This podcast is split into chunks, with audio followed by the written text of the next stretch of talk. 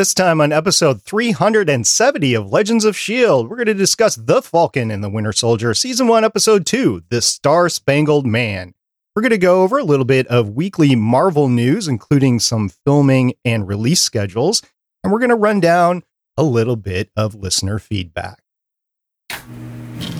I'm Stephen John Drew from Better Podcasting, a podcast about podcasting, part of the Gonna Geek Network.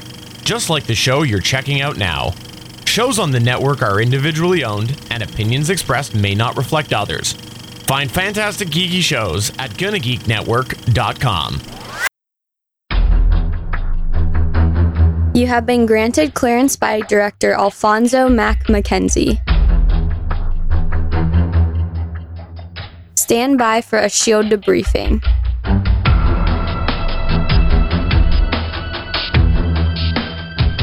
All information to be discussed here is classified and may only be discussed among agents granted clearance by the SHIELD director.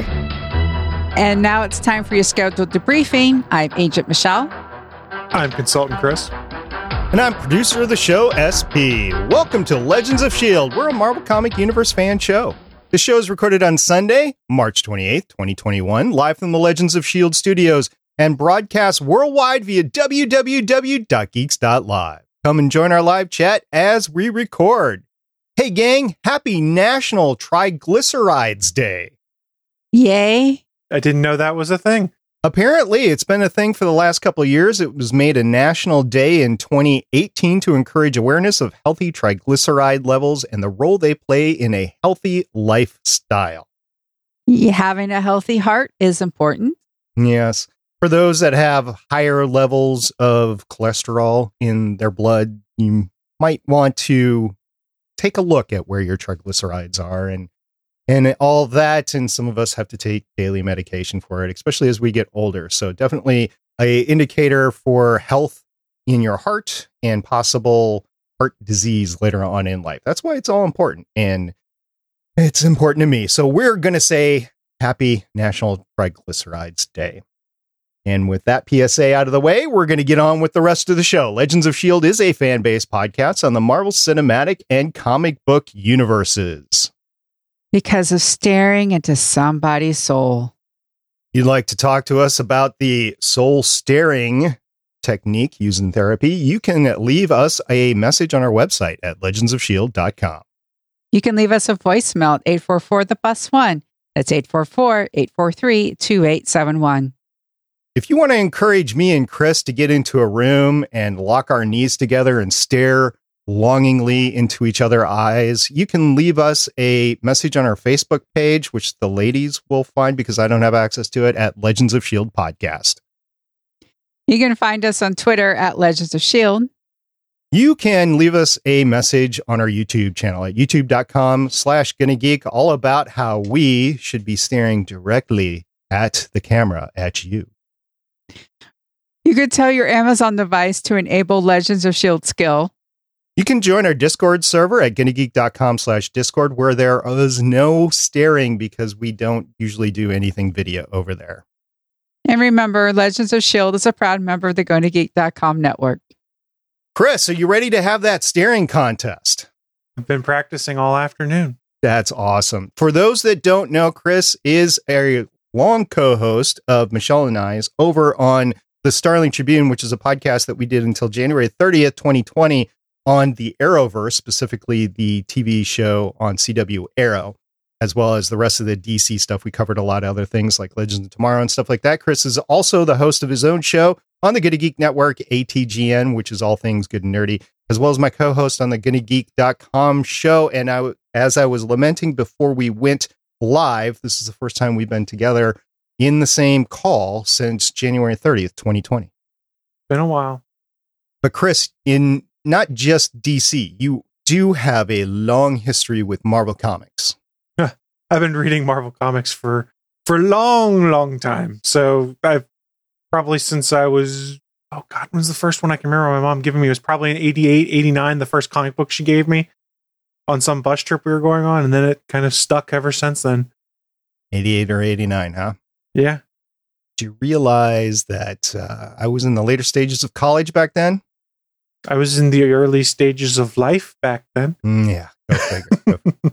Well, we're really proud and glad and honored for Chris to step in. Of course, Lauren couldn't be with us as I've been talking in the last couple of weeks. She is in the final stages of moving and setting up her studio. Hopefully, she'll be back with us next week. She really wants to talk about Falcon and the Winter Soldier. She sent Michelle and I several messages like, oh, I really want to go, but we really need to set up the house, which I totally get. No problem. So she hopefully will be here next week, if not probably the week after that. Don't know for sure, as you might suspect, moving can throw some curveballs at you from time to time. So we hope and wish her well. There's nothing wrong. She's just in the process of moving into her new house. She's very excited about. If you have not been following the post credit scenes to Legends of S.H.I.E.L.D. over the past three months, you can catch up all about her journey and her bids in this really hot uh, house market and uh, the, her whole moving odyssey and everything like that. So that's why we put the post credit scenes out there. In the meantime, Michelle, Chris, are you guys ready to talk a little bit about Falcon the Winter Soldier? Let's do it. Here we go.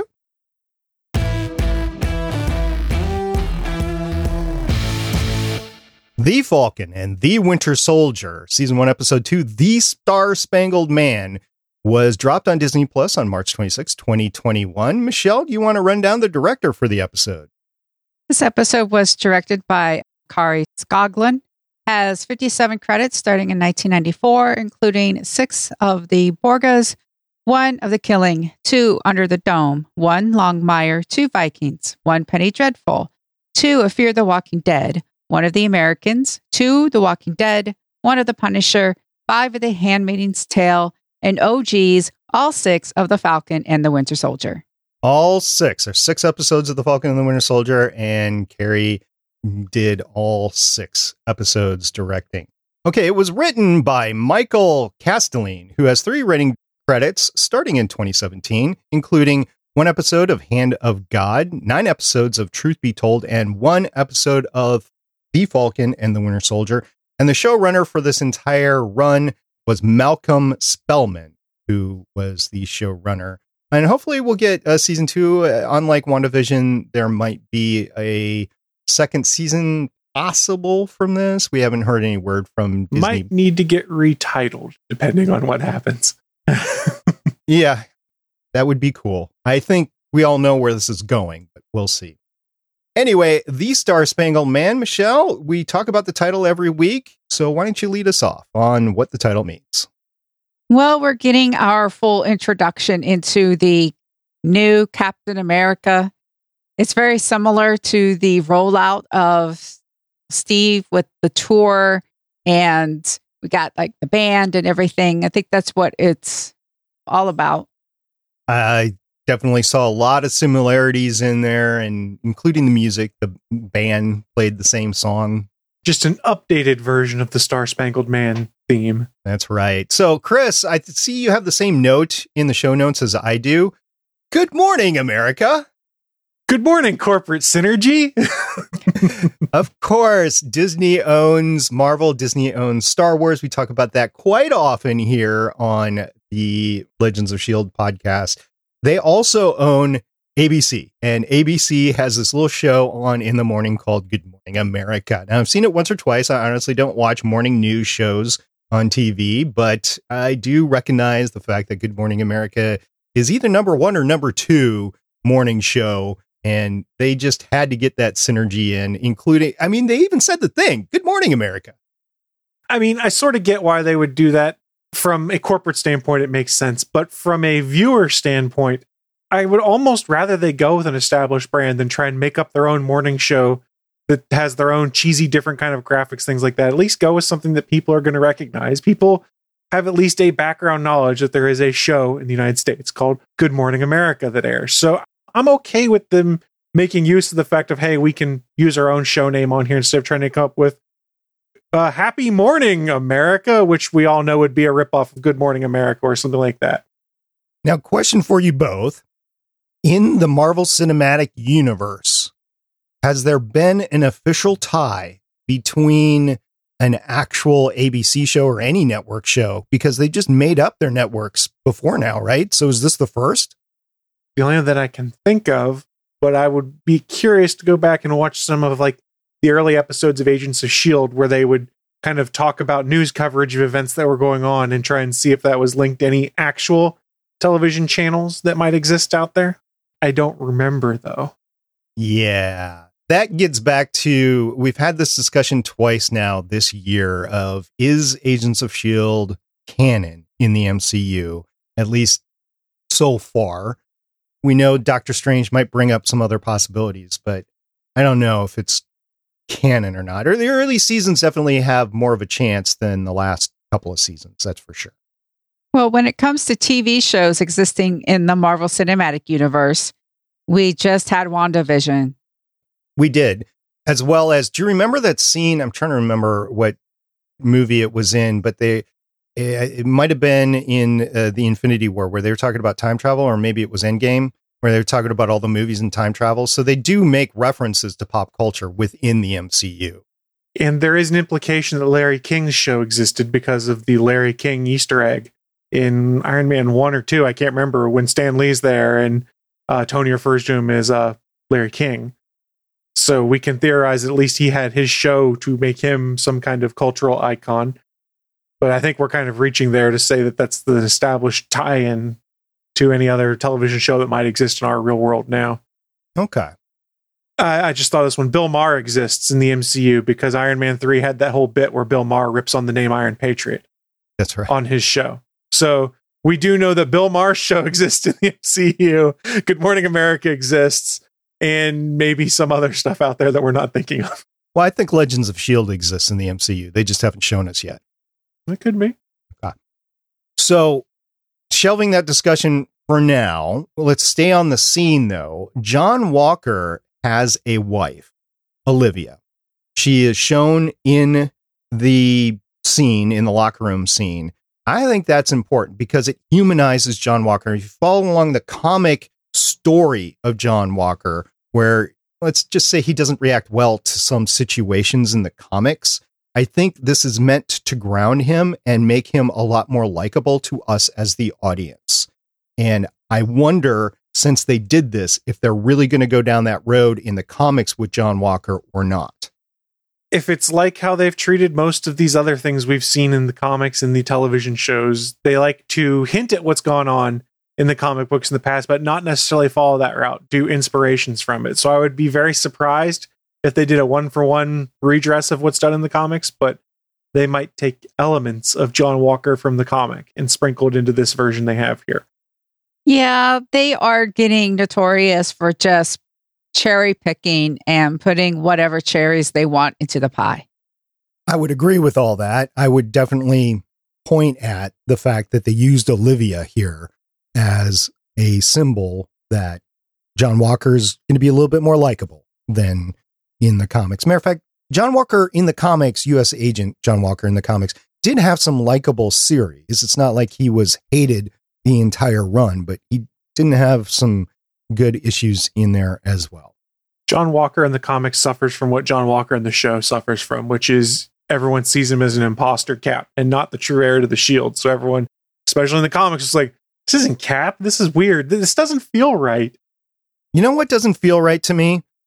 Battlestar Galactica. What is Battlestar Galactica doing in the Marvel Cinematic Universe? Well, I believe that's his sidekick's code name, which I'm forgetting his name all of a sudden, but he goes by the name of Battlestar, which I enjoyed and just because I like the television show, but I don't really know very well who that may connect to in the comics. Actually, it is John Walker's sidekick, Battlestar, is comic background. Okay. So yeah, I'm very fuzzy on some, on this era of Marvel comics. I've read it at one point in time, but it's eh. I just thought it was hilarious. The moment he says Battlestar, then he's like, "Okay, stop the car. I'm out." Yeah, you know, I've had enough of this sort of thing because Battle really that's your resume, Battlestar. That's your code name. I think it's also in part of how hard they're trying to have the superhero persona going, and it feels kind of unearned, for lack of a better term. Like Sam earned the fact that people consider him a superhero and an Avenger by partnering with arguably the real Captain America, helping to take down Hydra within S.H.I.E.L.D., working within as an Avenger to defend the world, helping to take down Thanos, things like that. And like these guys don't even really go by their code names. And then you've got this guy who's just a late minute addition He's like, and I'm Battlestar. And I, I get how that kind of rubs the wrong way. It doesn't really feel earned and it feels a little corny and it feels like you're just playing at being a hero. Yeah. And a lot of people see Falcon as Captain's wingman. And you have the whole Captain America was white and Falcon black. And here you have another white Captain America with a black sidekick, you know, following this formula that people are familiar with. Yeah. talking about formulas that people are familiar with, I think security of a military base, I think people are very familiar with that. Like, you shouldn't be able to just get on a military base, uh, especially if, yeah. if you're like a convicted felon, right, Michelle? Yeah, he's Bucky is one, a former Russian agent. Sure, he wasn't in full capacity of his mind, but he's never really had any American military, and you know, since World War II when he quote unquote died. But he's back. He's a pardoned criminal, and somehow, hi Sam, let me come on this base and give you brief about something, and then oh, I'm going on this military mission with you. What? Yeah, so I guess my question I have here, and the show hasn't answered at this point in time. I guess it sorted to Sam, but what is the status of Bucky Barnes and Sam Wilson and things? Presumably, Sam has rejoined the Air Force, whether he is an officer in there now, a consultant, something like that. But what's Bucky's connection to everything? Why was it he could go on base? He could then go and join this operation? Is he a, a consultant of some kind? Is part of his pardon the ability that he's able to work Avengers style missions or something like that? I mean, it sort of makes sense storyline wise that Bucky be able to easily sneak on board a military base because come on, if he's the Winter Soldier and he has all that training, it really wouldn't be too hard in the grand scheme of things. But what is it that stops him from being ejected the moment he reveals himself or thrown in jail for trespassing, things like that. Does he's got to have some kind of status somehow? I just don't know what it is. It's presumably not Avengers, as we can see right now. It looks like there are no Avengers currently. Well, of course, his status is the fact that he read The Hobbit when it came out in 1937, which he must have been a fanboy, by the way, because it didn't make it to the United States until 1938. So he had to go out of his way to get a bootleg copy from Europe from not, in order to read it in 1937. Was a good line though. I also liked the big three, by the way androids, aliens, and wizards. Of course, that is all the big villains that we've been fighting in the Marvel Cinematic Universe this entire time. Exactly. I really do like it that it's one of the big three. And then now this isn't one of the big three. It's like a throwback from the past. You know, we have super soldiers again. Yeah, I've kind of enjoyed where they're going with it. Although it was kind of, and I know this is what they're going for, kind of annoys me a little bit when you've got New Cap and Battlestar talking about the big three. And I'm like, oh, there goes the line. They're using it now, which I know they're doing on purpose to annoy us and make us not want to like John Walker as Captain America. And it arguably works. I don't know, man. I saw him training with the shield. I was actually impressed. You know what? Even I'm going to jump ahead a little bit here. I was impressed the fact that Bucky caught the shield during the battle, which we're about to talk about, and then gave it back to John. I mean, I why didn't he just keep it and start using it himself? He's not Cap. Bucky doesn't think he's worthy of the shield. We know that. Mm. I mean, that that's a big thing. Is Bucky feels because of what he's done, he's not worthy. Which is why in the comics it was such a big deal when Bucky became Cap, when Captain America was assumed dead after the Civil War there, and was arguably a very powerful thread that was pulled there. I got a question for you too for Bucky. He does bring up the nickname White Wolf. Do you think this is a one off because it's the name that the kids gave him in Wakanda? Or do you think that he'll be called White Wolf going forward a little bit in different scenarios? Michelle, what do you think? I think it was this comment. I do not understand why they are making Bucky and Sam so antagonistic toward each other, so snippy and rude.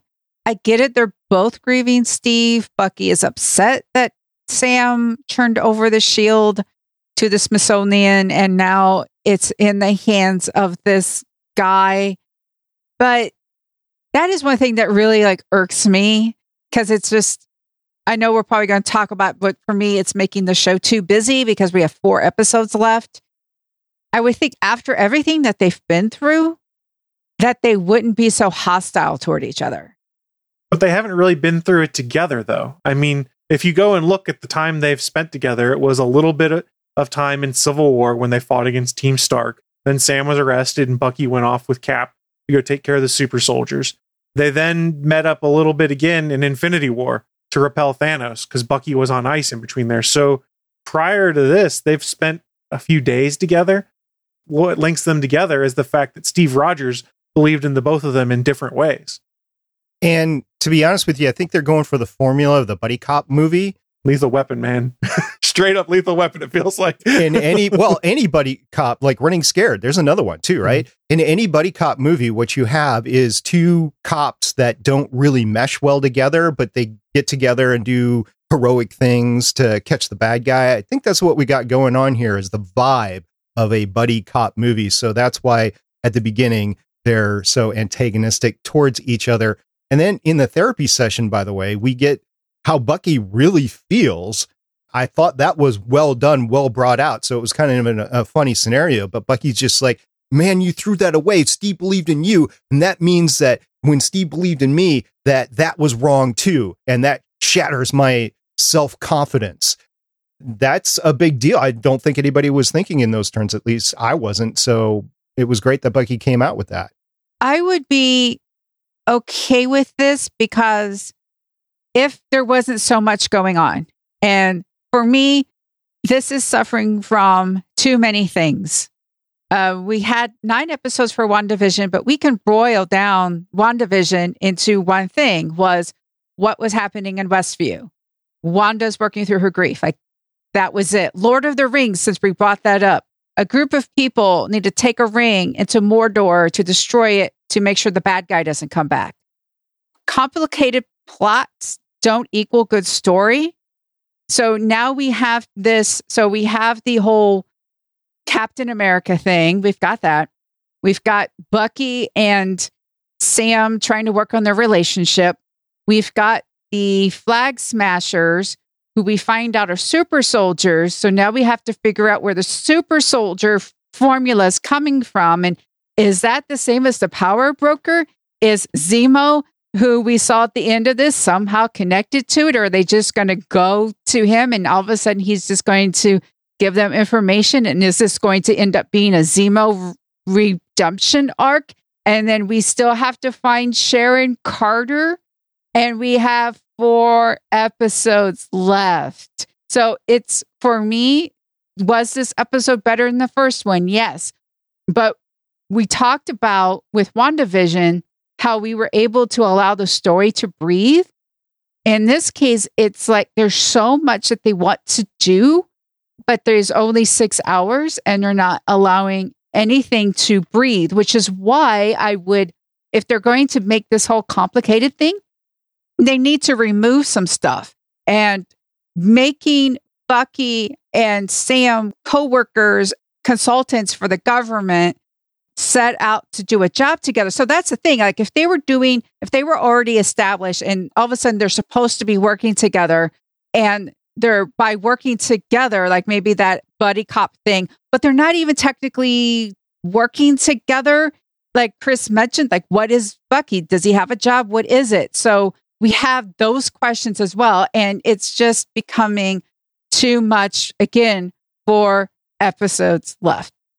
Well, it kind of takes me back to the original release schedule of things, which is this was supposed to be the thing that kickstarted this current phase of Marvel movies because what was supposed to come after Black Widow and then WandaVision after this. So it was supposed to kind of lay a lot of seeds of what was happening post the blip and then advance a lot of plot threads going forward, which I think is why it's so busy. We've got so much going on because it was supposed to kickstart everything going forward and plant a lot of those things. And I don't know that we'll necessarily get payoff for every single thing that they've brought up in this show when it's all said and done. I'm assuming we probably will, but it wouldn't surprise me if they stretched it out and continued it to cross over to something like, I don't know, the next Black Widow movie, if they have one that people theorize will be all about Yelena, things like that. I, I don't know where they're going with it, but this is very full of information. I think in part because it was supposed to start everything up again. What is it you said, Michelle? Sharon Carter? okay. I got my moment in. I agree, by the way, everything that you guys said, that there is a lot of, of busyness in here. I think things are starting to come together, but there still is a lot of moving parts. I think Marvel has suffered from this at the end of WandaVision. We talked about that too. So I'm hoping that they try to scope down a little bit on these Disney Plus shows without getting too everywhere. I think they might be thinking in terms of WandaVision and the Falcon and the Winter Soldier along the lines of, okay, let's put a movie script in here, but we can extend it a little bit because we have extra time. And that extending is adding some unnecessary parts to the story. And the budget they've applied to these productions would make you would follow that same thought that you're having there because the special effects that you get in a television series here and same with WandaVision are on par with what we've seen on screen for the MCU. They are not they're not pinching the pennies to make things happen here. They're just spending as much as they feel they need to. Let's talk a little bit about the special effects in this episode. There were two fights. One was definitely longer than the other. It was four minutes, 13 seconds. I know because I timed it. Mm-hmm. was the semi truck fight as they were coming out of the warehouse, which that warehouse was not very well secured, by the way. No. And and they were uh, fighting on two semi trucks. I thought, by the way, it would have been great to have like two Tesla trucks or something like that, but uh, then you wouldn't have had the, the, the rough diesel sounds as they were you know charging and everything, stuff like that. So it would just been so not. Well, you'd also be more noticeable if you're driving a Tesla semi, and I don't know that they would want to be noticed as they transported the weapons supplies or whatever it is they had. I have a feeling in Europe, electric vehicles are going to be a little bit more accepted.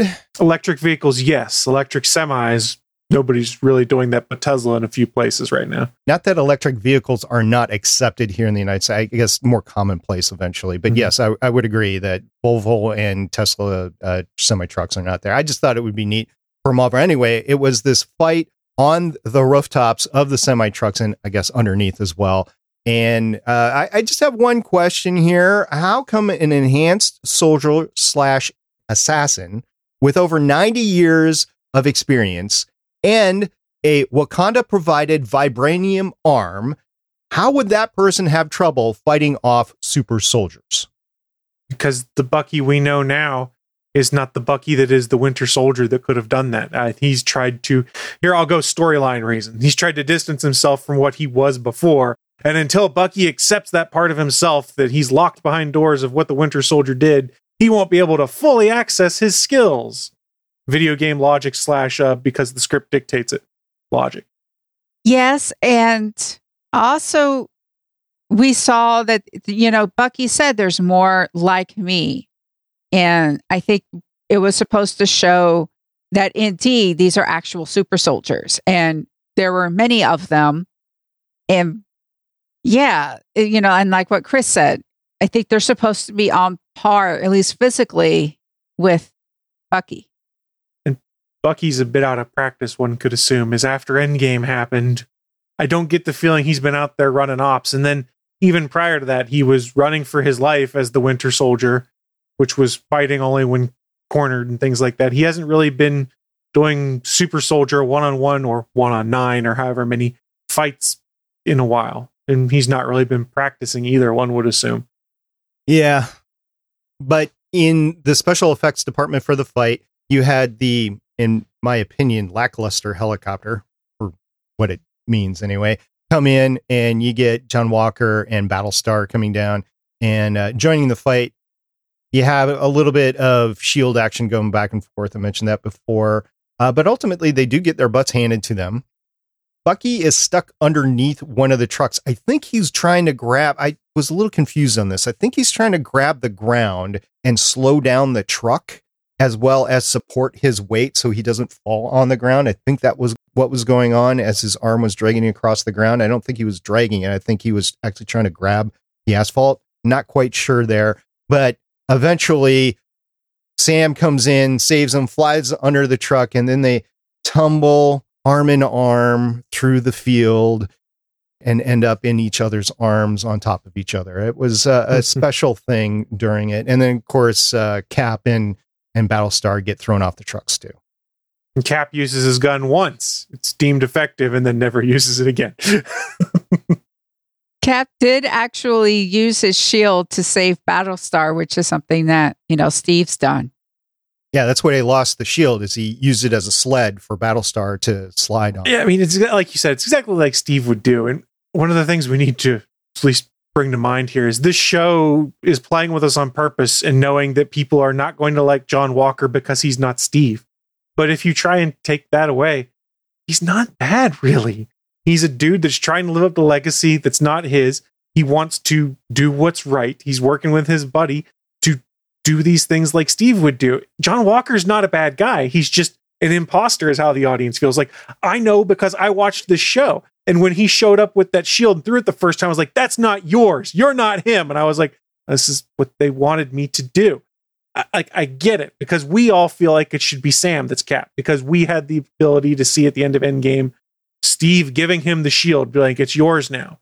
No one else has seen that other than Bucky, obviously.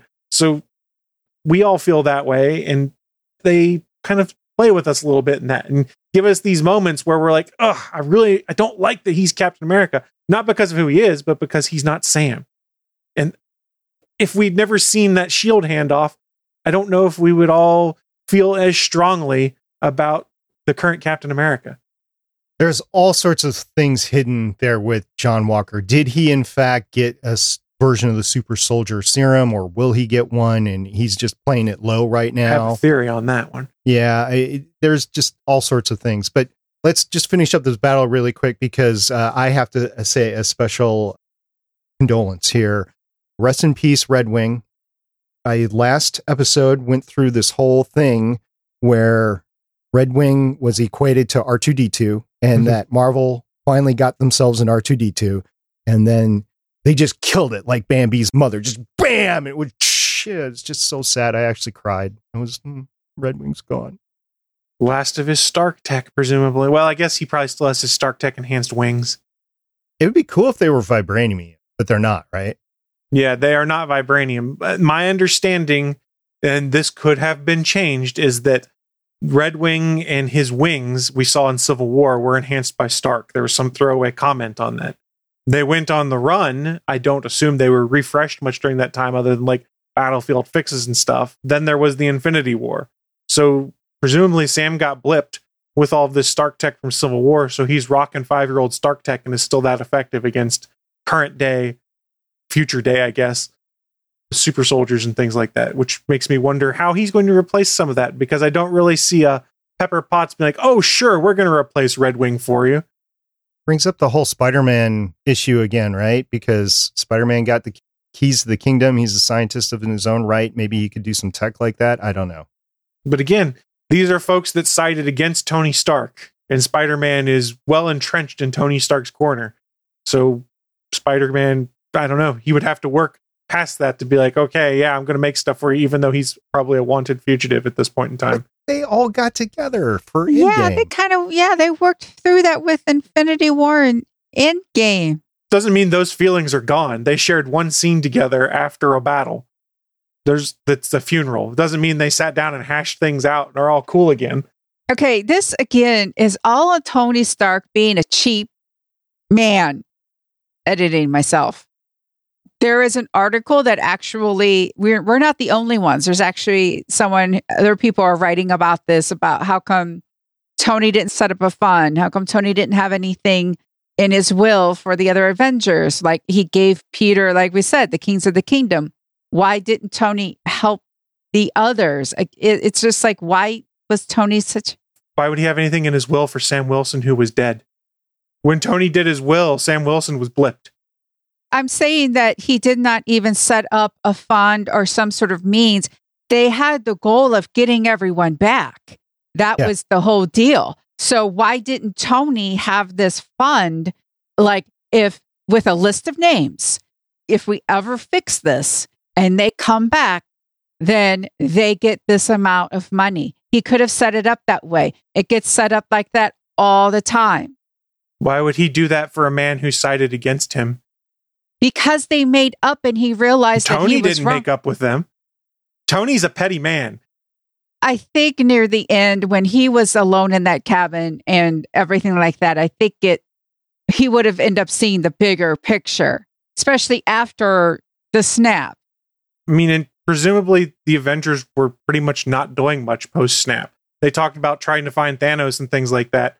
But the implication given at Endgame is the Avengers have pretty much not been active in the last five years. But that doesn't mean that he's still petty. It doesn't mean that he still has to be like There's not no Avengers, caring. is what I'm saying. From Tony's standpoint, they don't exist.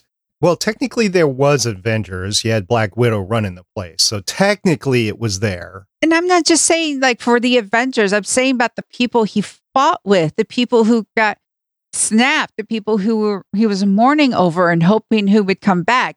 You would no making him that petty and cheap after the snap, I think is going too far.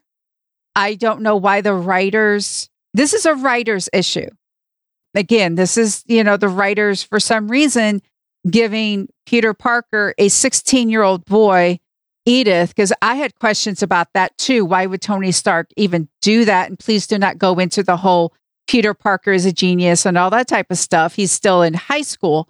And Sony hadn't really, and Marvel hadn't done a really great job about how smart really Peter Parker is in the two movies that he's been in. But I'm just saying basic common human decency about like apparently also even when they were friends pre Civil War, apparently he didn't pay them. You know, that whole quote unquote goodwill. So the question was who was paying the Avengers other than Stark paying for the facilities and things like that, which I don't know that will ever get answered. Right. As to why Tony didn't set things up for folks, I think we're going to have to assume some comic book logic here, which is these are individual titles that aren't in Avengers books, for lack of a better term, whereas people do whatever it is they need to do in their own books until the crossover happens here.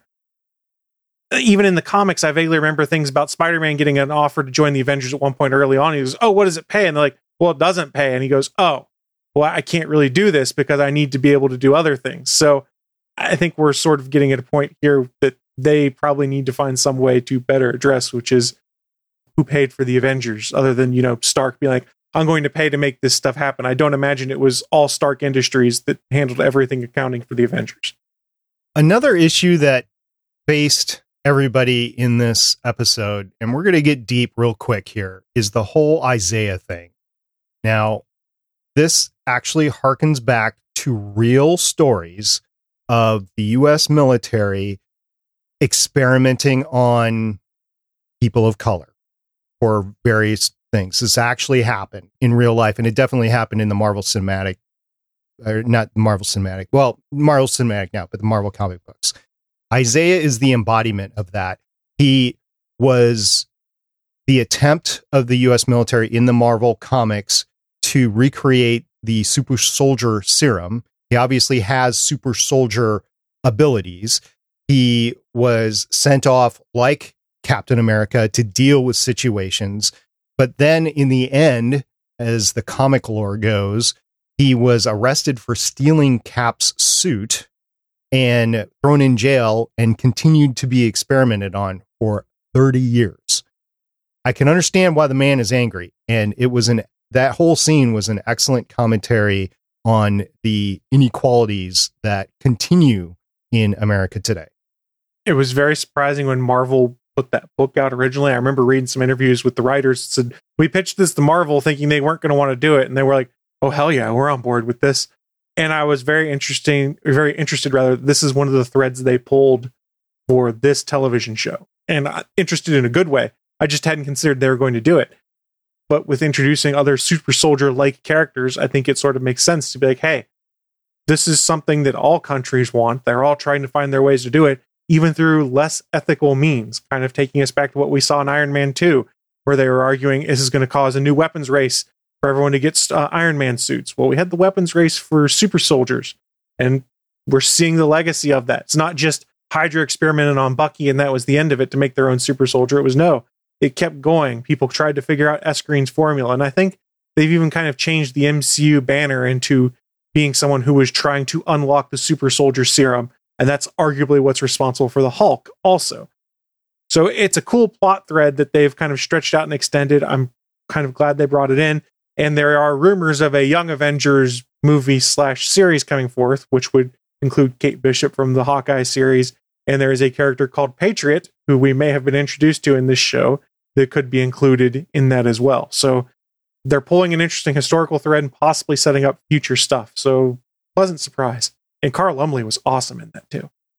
I love the fact that here's Carl Lumbly, who is DC royalty. He's the voice of J'onn J'onzz in all those animated. And now this DC icon is part of the MCU.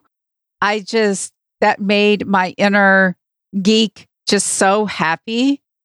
I thought it was very interesting. Marvel really isn't shying away about talking about race in America because not only did we have this reference, and again, one of the examples is, you know, the Tuskegee syphilis test. It's just one example of how the military experimented on Black Americans. Also, you had the whole bunch of, you know, white people calling the cops because a black guy was in the neighborhood and he could have been bothering the white guy.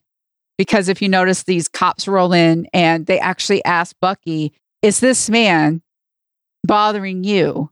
And it's just like we're just talking and it's just, it's just so hits, it brings up, you know, the woman who called the police because black Americans were sitting in Starbucks. And then Sam being it was okay for Sam to be there after it was like, oh, yeah, you're somebody important, which that should not have been the case. He was just, they were just talking. Yeah.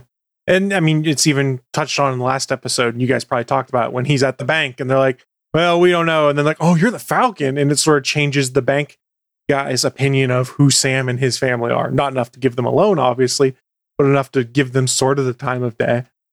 And the whole thing about Sam not being asked to be Captain America as well, because the government could have gone back to Sam and said, "Hey, look, we want you to be Captain America," but they didn't. They chose a white guy, John Walker, to be it. So this series is definitely not shying away from that conversation, and I'm glad they're not because it is important conversation to have.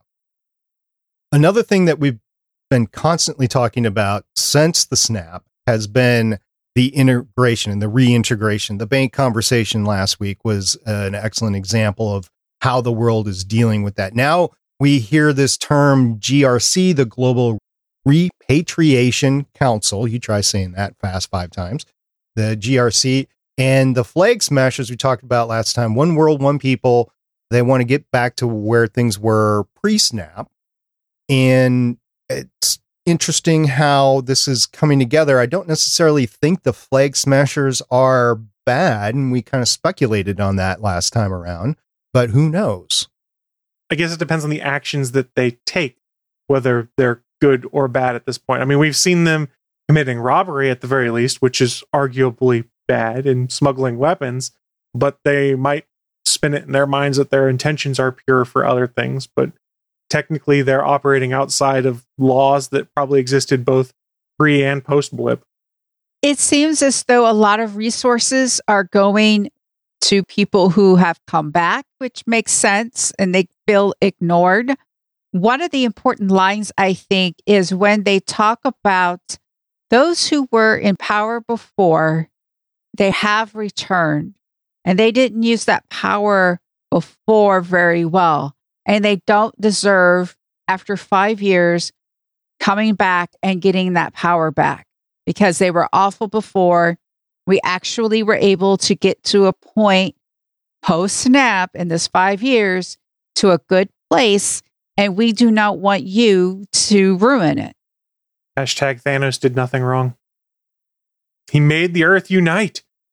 Uh, no, that, I'm just kind of going with a meme there, but wow. there is something to be said for that. And there'd be an interesting argument how things work with constitutions both here and other countries. These people that are assumed dead or are dead for five years that then return if their term is not expired. Does that mean they go back into position? Now, arguably here in the United States, for instance, this was a five year period. So let's say the blip happened and the president of the United States was one that was blipped. Doesn't matter. Four years would have expired. So even when they returned, though it had been no time to them, five years had advanced. So constitutionally, you could argue that nothing was wrong there. But say you're talking about a senator with a six year term who may have just been elected, they get blipped back. They still have a year left on their term. Do they slot back into that office? So I'm just going to cut in here really quick before Michelle goes off because I know she's going to, because we talked about this last week and I used the congressional example as well. It's kind of funny to hear you go into that same direction. But Michelle talked a little bit about the mechanics behind the snap. So go ahead and uh, re uh, educate Chris, I guess, on that. A lot of people think the snap was proportional around the world. It's just half of the population. We don't know if every single person in the United States got blipped and then people and no one got blipped in China. Obviously, there were some people in America, so it wasn't the entire United States. But again, we don't know. The entire continent of Australia could have been blipped out, but no one in Vietnam or Laos or Indonesia got it. They're just like, hey, we're fine. Oh no, you lost your entire population.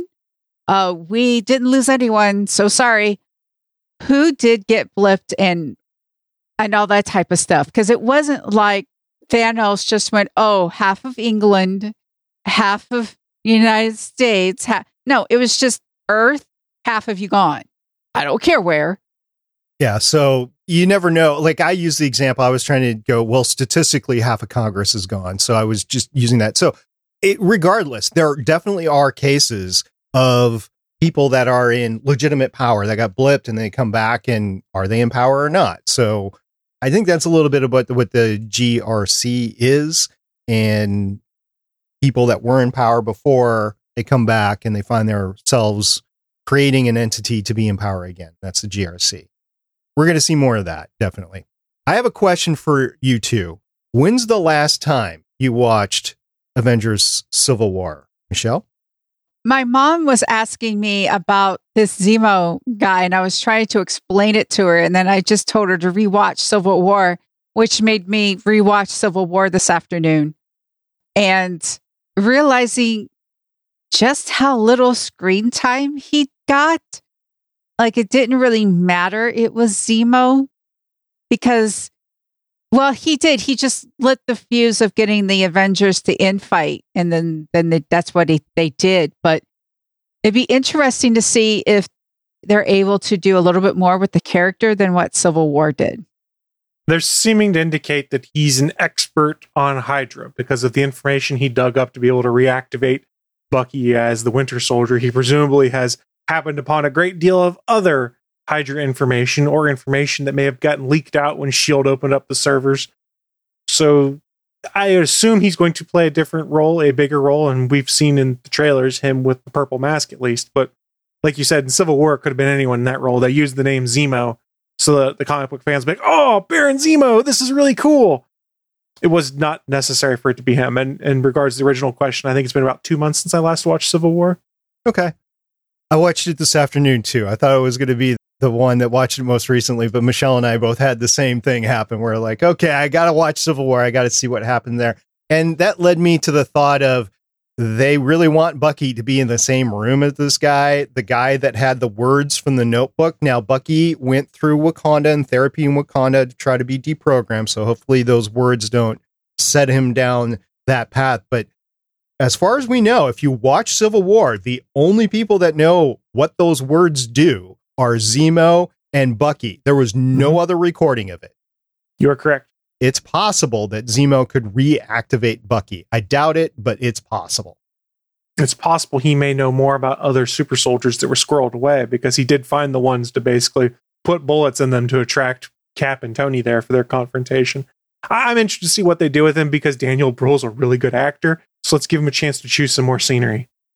Right. And he was mentioned in Black Panther as well. He he didn't play anything mm-hmm. in Black Panther, but he was mentioned in Black Panther. All right, I enjoyed. I really enjoyed this episode more so than the first episode. I do believe that we got a lot going on. Hopefully, that starts to converge a little bit more in in episode three. But I enjoyed it. Uh, Michelle, did you enjoy this episode? I did. And Chris? Yeah, I liked it a lot. I mean, we're basically, if we consider this a three act play or a three act movie, we just finished act one. And this seems like a pretty good cliffhanger for act one, which is where you got all the pieces on the board.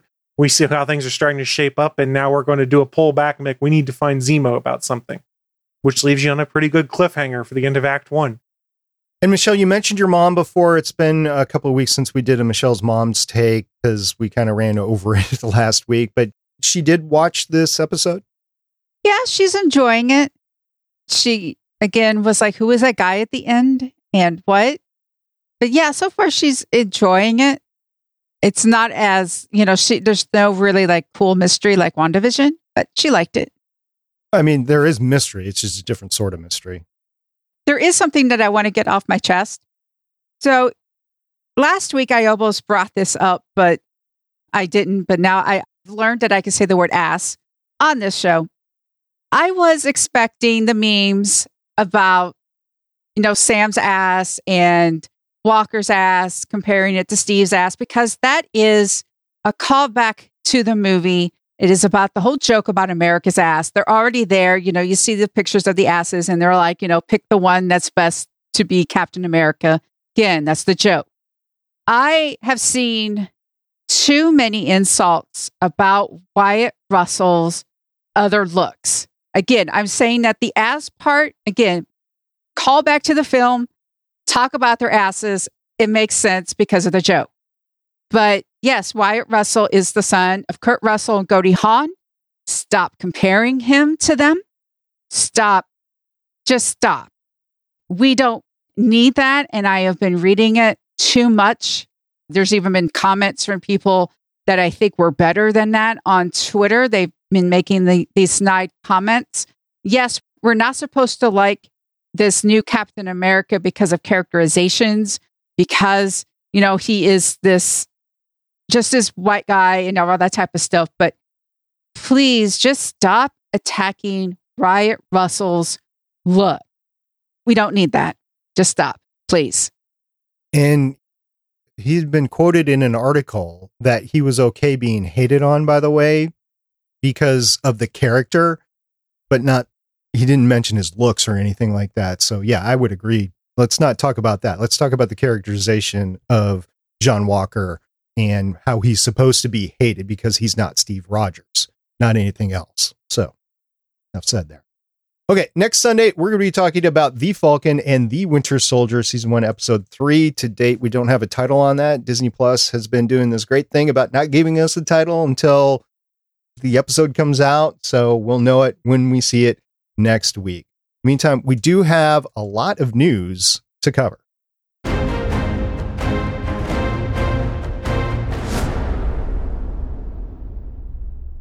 We have news about the release schedule for Black Widow and other movies.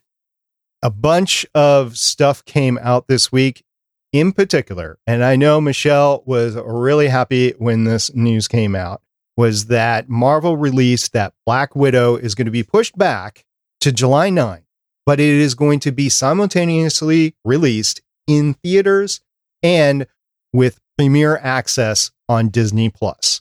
I think in this stage in the game of the pandemic, I think this is a wonderful call. It appeases both sides. And I think for me, it's going to be in Disney Plus on my couch. I'm going to enjoy it a lot more. I'm not going to have people smacking their popcorn or getting up or having their phones go off or whatever. I'm just going to be able to enjoy it in my own home, which is what I wanted all along with all these movies. I realize it's not going to happen too much longer, but there's a whole health issue with it and the pandemic issue as well. So, Michelle, you were very happy when this came out, right? They should have done this last year. Yeah, just released it last. When was it supposed to be released? October or something like that? May. May, yeah. Well, Disney Plus wasn't, uh, well, I guess it was out. It just wasn't, yeah. I kind of figured Disney would have done it after Warner Brothers announced Wonder Woman on HBO Max. I was kind of hoping that, you know, Disney would have been like, oh, you're doing that. Well, let's just one up you. But nope. I think they're kind of in a tough spot here. And what arguably the right thing here is to do is that Black Widow movie should have arguably happened many years ago, and it's just now happening. And if you don't give it its chance to be on the big screen and just do it really on Disney Plus with the limited theater release schedule that we would have had back in May of last year, they would have been catching fire right there for trying to, oh, you're just putting it out now. You're not giving it the proper room to breathe when this should have been out ages ago and Scarlett Johansson deserved better and things like that, which arguably true. All of those things. I think they were struggling for a long time to figure out the right way to balance the fact they want this movie to come out because it's been ready for ages. Everyone's really curious about it. They're excited about it. And arguably, interest starts to wane a bit as you get more and more delays towards it coming out compared to the PR hit they take of being like, oh, you're just putting this out in a way that makes it so people aren't necessarily going to watch this as easily. I don't know what the right solution was for them. This seems like a nice happy medium. It doesn't seem like anything from a storyline point is going to be too damaged by waiting until July, but maybe we should finish watching Falcon and Winter Soldier before we know that. I know that the chance of having a more successful theater run is better this year, particularly in July, than it was last year. With the vaccines out, I know there's variants. I mean, I won't get into the whole pandemic and what might be happening now and what might not be happening now, but I think this gives it a better chance to succeed in the theaters. So I'm okay with that. And everything else has been delayed anyway. So it, we did kind of see it was tough trying to push movies out last year on this. I remember they tried to put Tenet out and have that be the thing that was going to be what reopens the theaters that everyone's going to want to go see. And people went, uh uh-uh, I'm not going out in that to go watch Tenet. I'll wait until it's out on DVD or Blu ray or rental or whatever. So I don't know. I think it's tough to do, especially when for a good chunk of the last year, most of the movie theaters been closed. Like my Regal Cinemas still isn't open yet in town. I think the AMC might be now. So pushing it out to the here at least ensures that the movie theaters are open and gives people the choice. I'm with SP. I'm probably watching it at home, which also has the added niceness if I can hit the pause button if I need to pee. Yeah, you don't have to go to those websites and what's the best time to go to the bathroom? I don't have to cross my legs and sit there going, "Oh God, why'd I have that big soda?" No, or use a relief tube or anything like that. So yeah, yeah, just pause it, go to the bathroom, come back. Yeah, yeah. absolutely. Additionally, with this announcement was Shang-Chi and the Legend of Ten Rings was moved to September 3rd, although the Eternals haven't moved from their November 5th release date. Assuming that all of that happens, Sony's Spider-Man No Way Home will be in December and we will have four Marvel movies out in the theaters this year. And all of the Disney Plus content too. This is a big year for uh, Marvel content now. And now we have some filming news. Yeah, this came out. These announcements came out just this past week. You can find them on productionlist.com where you can find all sorts of information about when different films are filming and the locations of filming. So, Ant Man and the Wasp are going to start filming May 31st, 2020 in London and Atlanta. And then Captain Marvel 2 is going to start filming in London and Los Angeles also on May 31st, 2021. Although there was an end date for Ant Man and the Wasp given, I don't remember what it was off the top of my head. Cap Marvel 2 did not have an end date for filming. So apparently they don't have their filming schedule out, but they know when they're going to start. So they are starting to make Marvel movies again. Well, they are doing Thor Love and Thunder right now, too, in, in Australia. Down under. Mm-hmm. And even though we haven't had a Hawkeye series air, we're already getting a spinoff.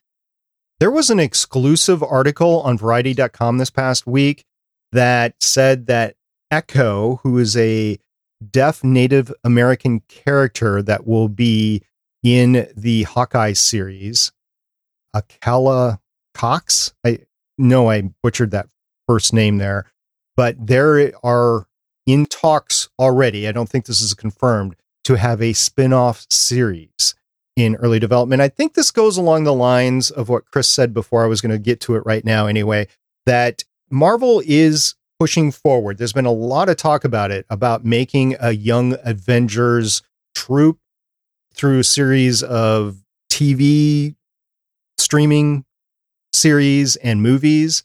And we're just going to see these young superheroes in Marvel fill out. And it's a big part of the comic books too. So it's not anything like they're just trying to force this in.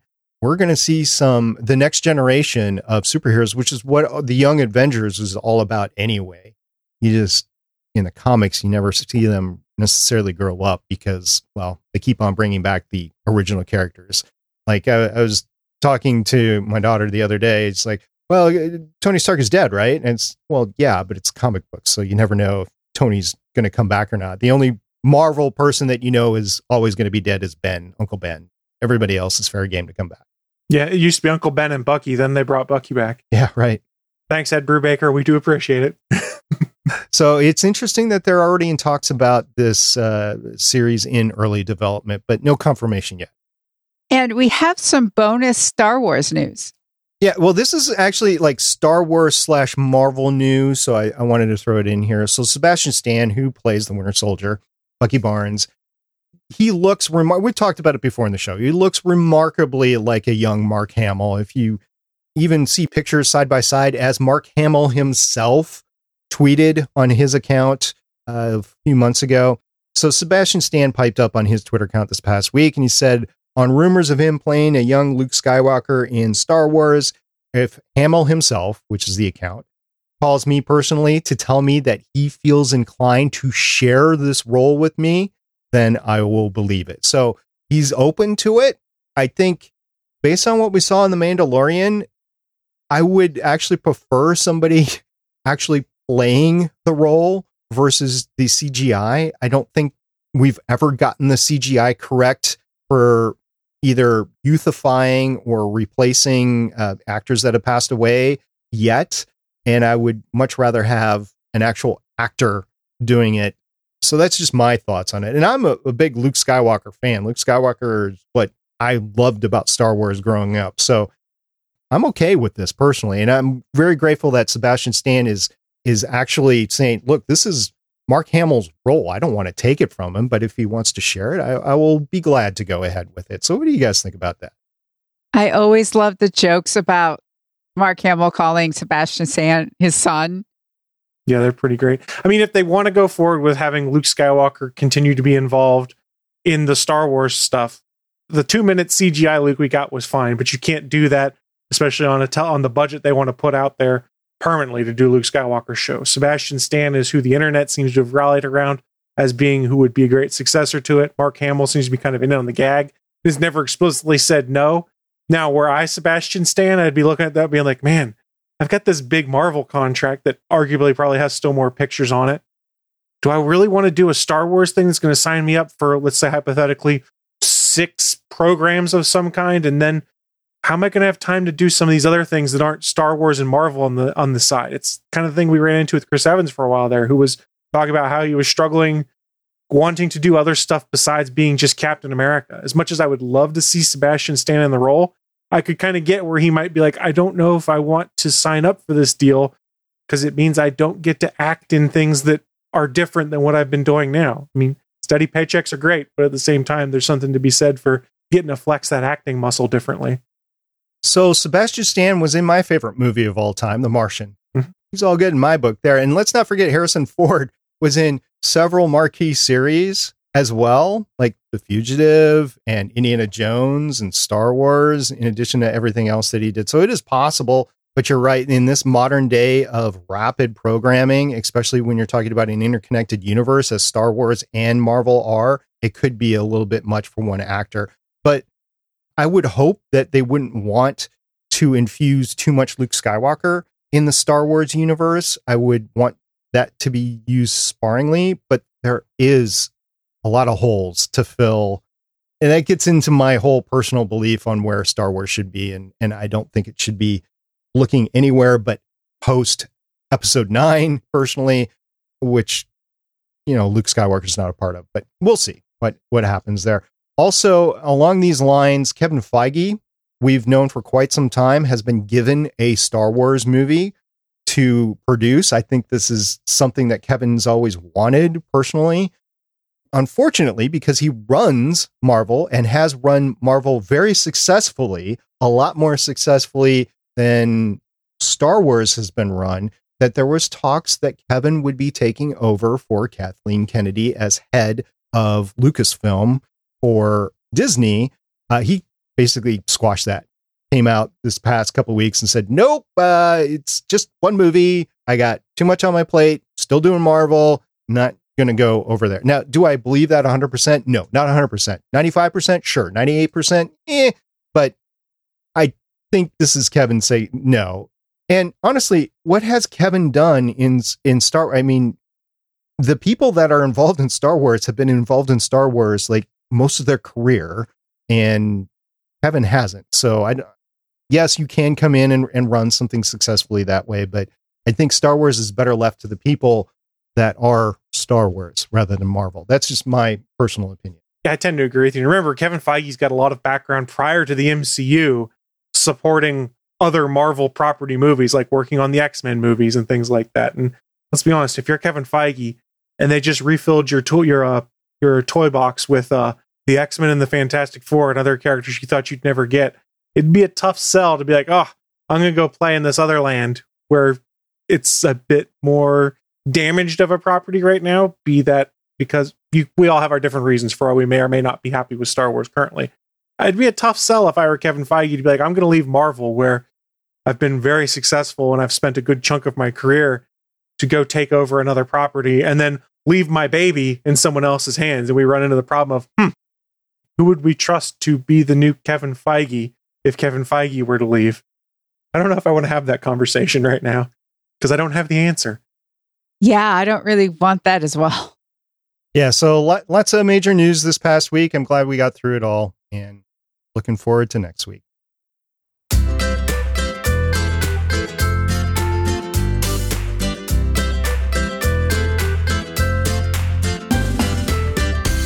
We have a little feedback from Twitter. We do. Mr. Pericletes tweeted us on Twitter. Thank you very much, Mr. Pericletes, by the way. He said, This was an interesting part of today's episode. Never knew about him till today. And it was this whole thread on Twitter about Isaiah. And the tweet that he retweeted to us was So Isaiah was one of the many African American soldiers who were used to experiment on for the serum he survived the serum and took the mantle of Captain America, and he ended up in prison because the military saw that as treason. So there was a whole thread on that. So thank you very much at Mr. Pericles. is something that I was tracking as well, but it was very heartwarming to me to see this being discussed out in the open after the episode. And I think we're going to get a lot more of it. This is Sunday. The episode came out on Friday between now and when we come back again, I'm guessing there's going to be a lot more talk about it because it was a big part of the episode and a big part of what's going on in uh, common culture today is to talk about these sorts of things. So, you guys have anything more to say about the Isaiah thing? I mean, we covered it quite extensively already. I think we're I think we touched on it enough earlier. All right. Well, that's it for feedback this week. If you want to get us feedback, we touched on all of our contact methods earlier in the show, but please get them to us. I will include my email address, stargatepioneer at gonnageek.com, if you have any feedback on the episodes, either The Falcon the Winter Soldier or here on the podcast. So, Michelle, what do you have on tap for us to do now? Well, we're going to grab our bestie, fly under a semi truck, and roll in the field on our way out.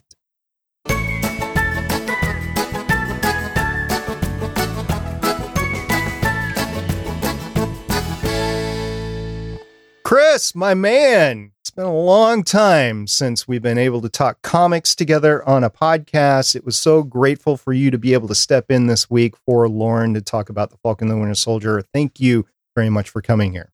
Well, thanks for having me on this week. It was a ton of fun, guys. And if people want to catch you on another podcast that isn't called the Starling Tribune, where would they catch you? So there's two places you can catch me. You can catch me on the official GonnaGeek.com show with Stargate Pioneer and Stephen John Drew, or you can catch me every Sunday morning for our wacky weekend morning show, as we call it, the All Things Good and Dirty podcast. All right. And I want to say thank you very much to our listener for being with us. We really appreciate that. We hope you've been enjoying our coverage of the Disney Plus shows. Yeah. Thank you to everyone who listens, downloads, interacts with us on Twitter and Discord. And I would like to thank Chris I enjoyed it. We got to have one of our interesting debates. I've missed that because we had the whole, like, if you've listened to Starling Tribune, Chris and I, some, any, all of us would just have like some sort of thing. the fact that we got to debate about Tony Stark, that was fun. It was fun indeed. I missed it. It's been over a year. Wow, we should definitely do this more often than less than once a year. I can do that. I got time. Yep. All right. So until next time, I'm producer of the show, SP. I'm Agent Michelle. And I'm consultant Chris.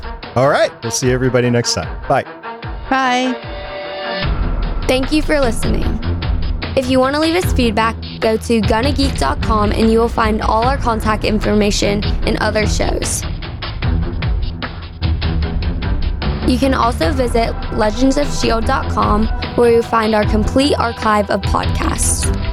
The music heard on this podcast is by Kevin MacLeod, found at incompetech.com, and also artists on pond5.com and audiojungle.net. The opinions heard on this podcast are those of the individual hosts and do not represent Stargate Pioneer Productions, Legends of S.H.I.E.L.D., or Gonna Geek. Agents of S.H.I.E.L.D. is the property of the Disney Corporation, Marvel Studios, and ABC. No infringement is intended.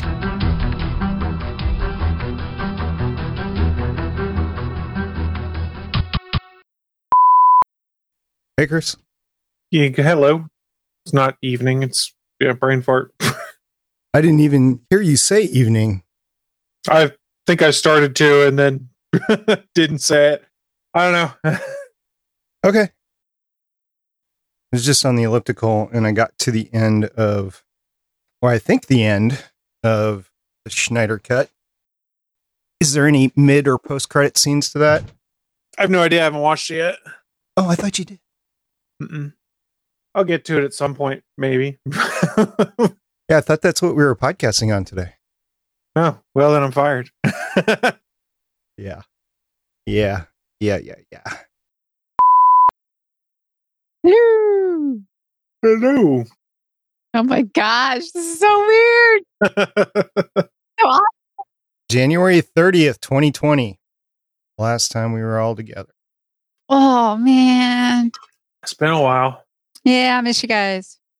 Hopefully, I'm not too rusty.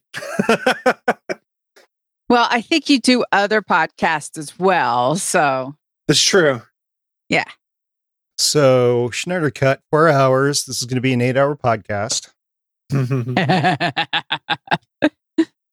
Chris hasn't seen it. I just finished all the way up to the credit. Is there any sort of mid credit or post credit, Michelle?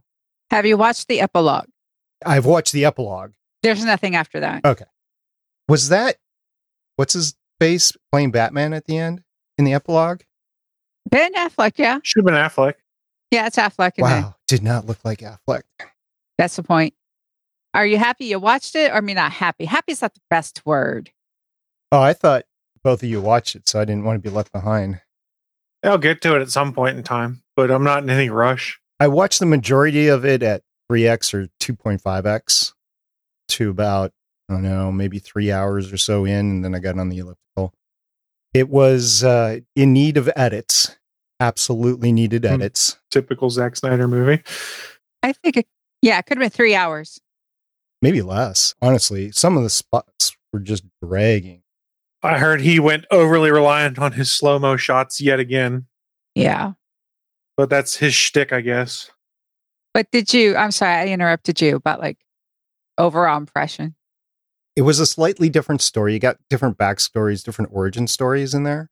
And I don't know if some of that was put in because some of the movies hadn't panned out. So he, he wanted to make sure that those got in there in his vision.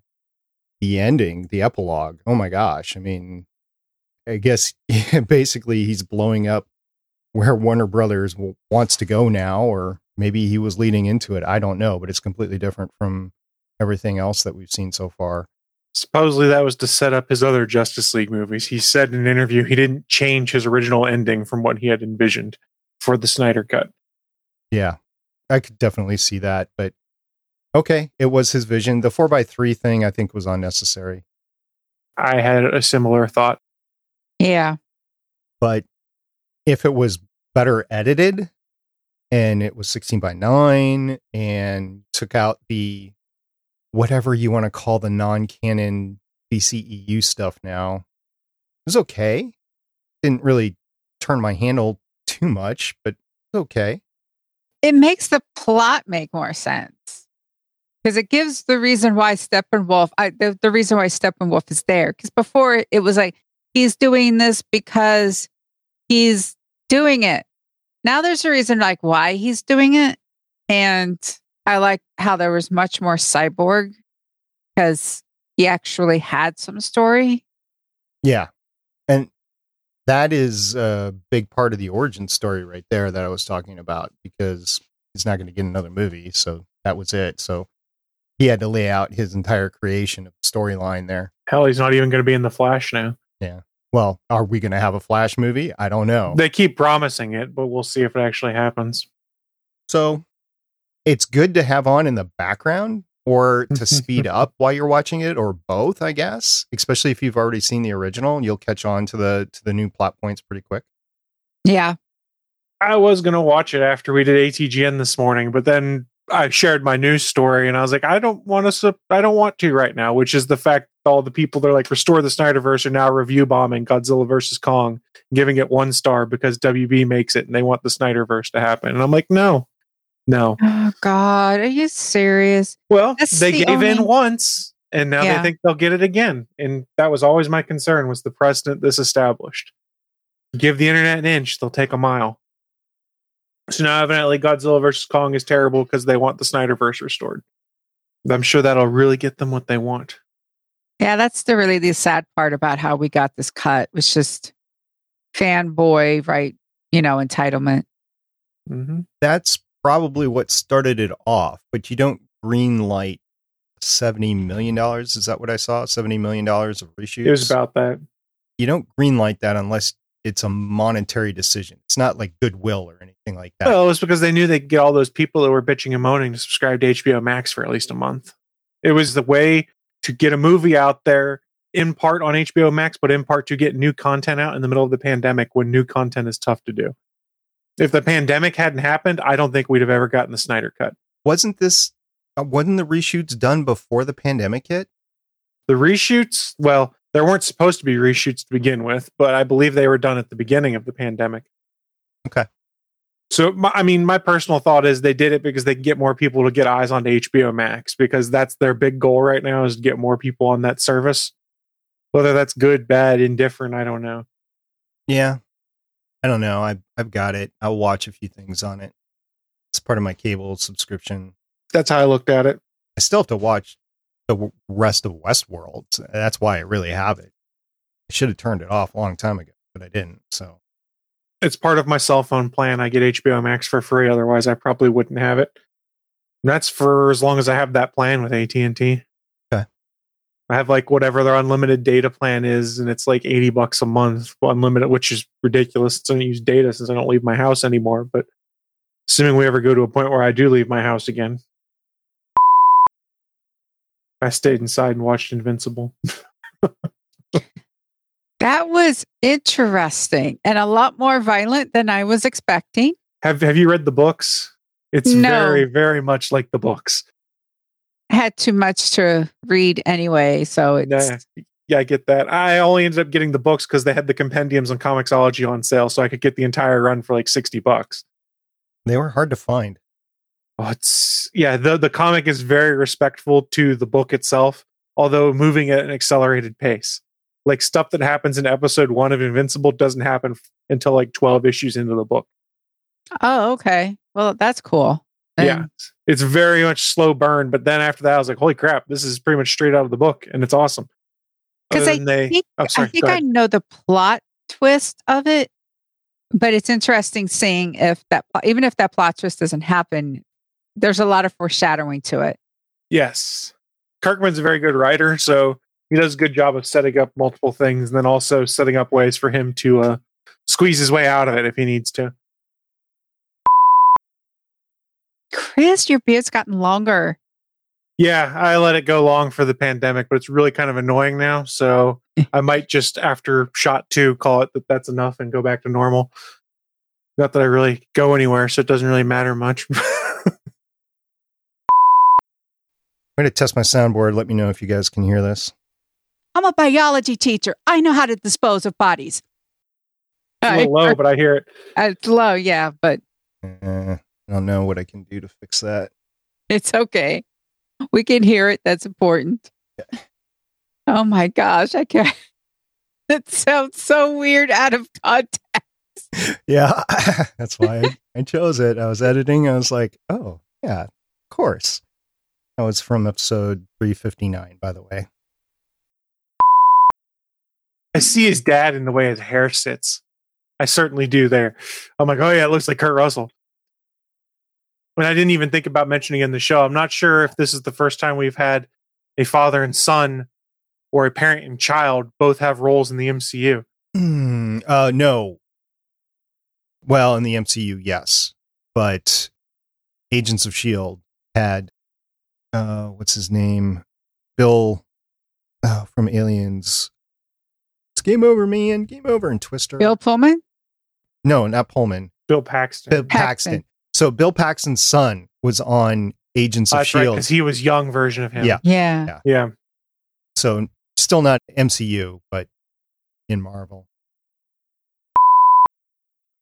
Legends of S.H.I.E.L.D. is copyright 2013 through 2021.